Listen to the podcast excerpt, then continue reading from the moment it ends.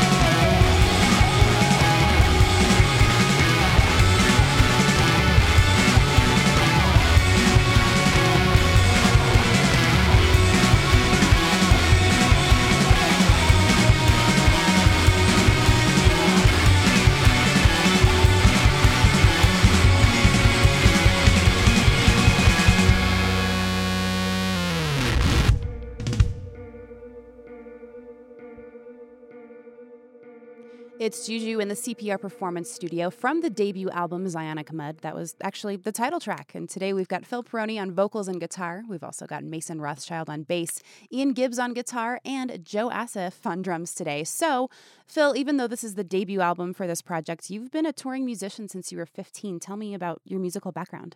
Uh, well, I started playing when I was around 12 or 13. Um, I had some older friends that played in a band, and that was like seemed like the coolest thing ever. And they took me to some punk rock shows, and I I don't know, I never had the idea of like playing in my head. I just I don't know.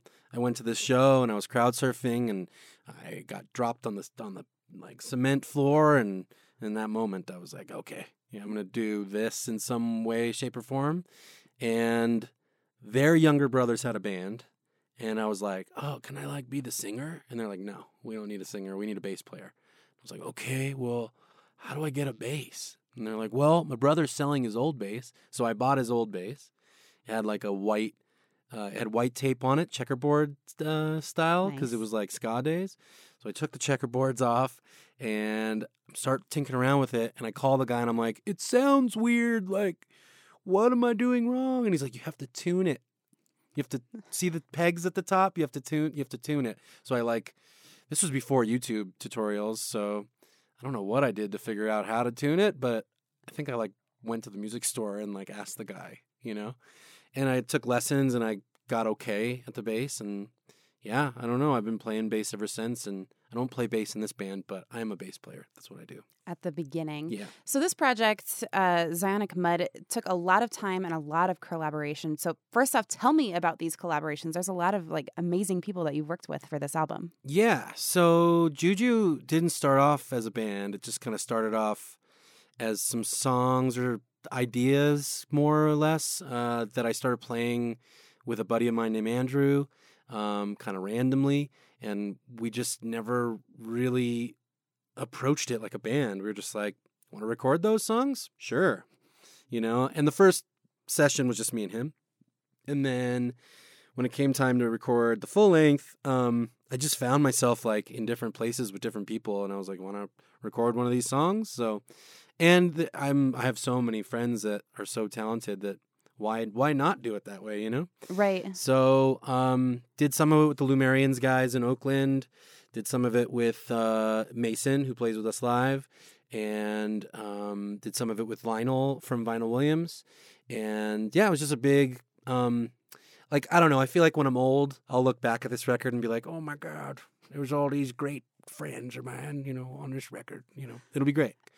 I'll like sit down with the guitar and I'll play for an hour, and I have my like iPhone recording the whole thing, and um, I'll listen back, and I don't know. There'll be parts where I thought it sucked, you know, and I'll be like, "Oh no, that that part's great," you know, and you'll build something off of that. I mean, so Juju's a loop kind of based project initially, so most of the songs are written just like I'll make a loop and I'll start putting stuff on top of it, and then I'll bring it to a drummer and sometimes a bass player, and we'll just flesh it out live. Like Camo uh, was Mason and Lionel. We went to the studio. They'd never heard the song before. We tracked it live to tape over the course of like four or five hours till we dropped. And it was literally we left the studio being like, we didn't get it. And then the next morning I went in, I was like, we listened to the very last take, and I was like, wow, that's great. So I just like layered some stuff on top of that, did the vocals, and it was done. So since you do book a lot of bands around the country, you know a lot of bands. You're behind Desert Daze. Did that help bring in these artists that you wanted to work with? No, not really. I, I think it was more the result of just playing around for a few years, becoming friends with people. Like Lumerians guys I've known since I played in Jeffertitti's Nile years ago. Um, like maybe five, six, seven, eight years ago. But uh, yeah, no, not really through the festival as much as just kind of playing around. The festival is more as a result of of being friends with everybody and the like interlocking communities that there are or overlapping Venn diagram communities that Right. exist in or, in and around LA. Awesome. Yeah, Gotcha. yeah. It's Colorado Public Radio's open air with Juju in the CPR Performance Studio. And you're on tour now. You'll be performing with bands like Primus and Mastodon throughout the rest of the summer and into Yeah, the it's scary. fall. It's scary. I mean, it's pretty impressive. They're awesome. They both they're bands they're really sure. sweet. So they've made it less scary, but it's it's definitely the biggest and m- most uh, big thing we've ever done. So uh, this is going to culminate into Desert Daze from October 12th through the 14th, which you put together, happening in Southern California, and this is the seventh year of the festival. Tell me about making it a reality and what goes into it.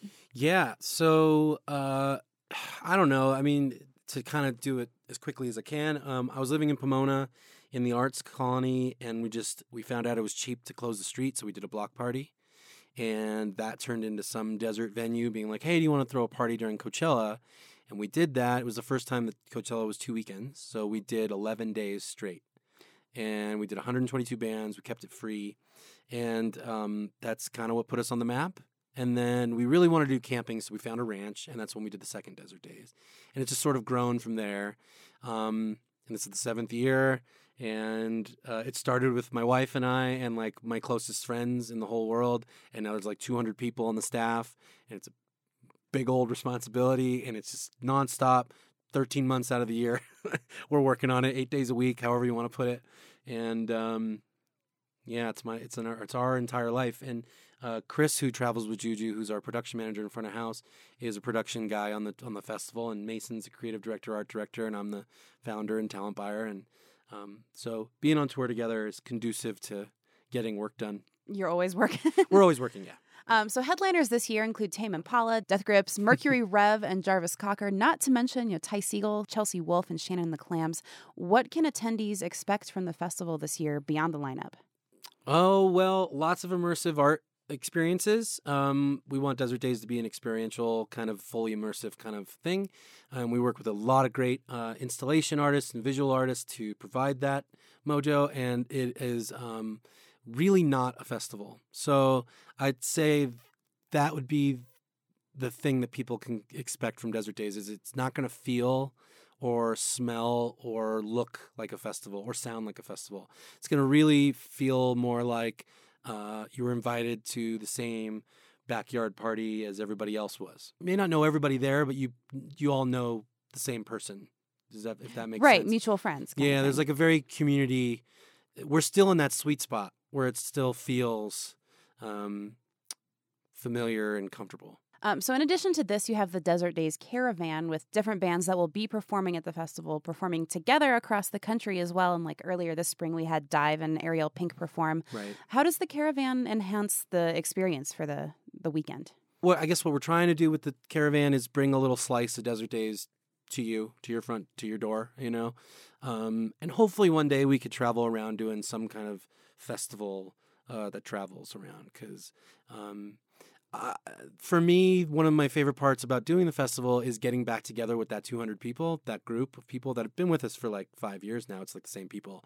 Um, and I don't know, it's just like a dream world, live, being around all those people and working with those people and problem solving with those people. And if you could take that on the road, for me, someone that's been on the road since I was 15, um, like I really kind of feel like myself on the road uh, more so than maybe any other environment. So if I could bring those two together, um, it'd be pretty full circle for me. Dream come true. Yeah, yeah. Well, you guys will also be performing at the festival, of course. So let's get back to the music. You've got one more for us. What'll it be? Um, this one is called Bleck, and it's also off the record. And I was talking about Vinyl Williams earlier. He made a cool video for this song too.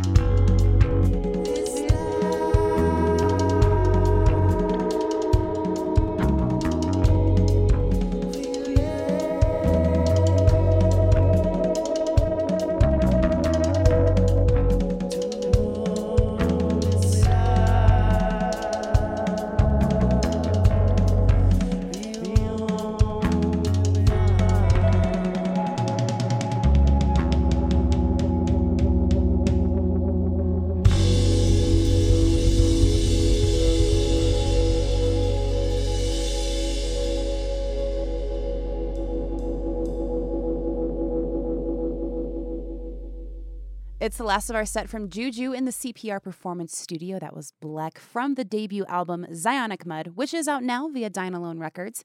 Phil, band, thank you so much for joining us today. Thanks for having us.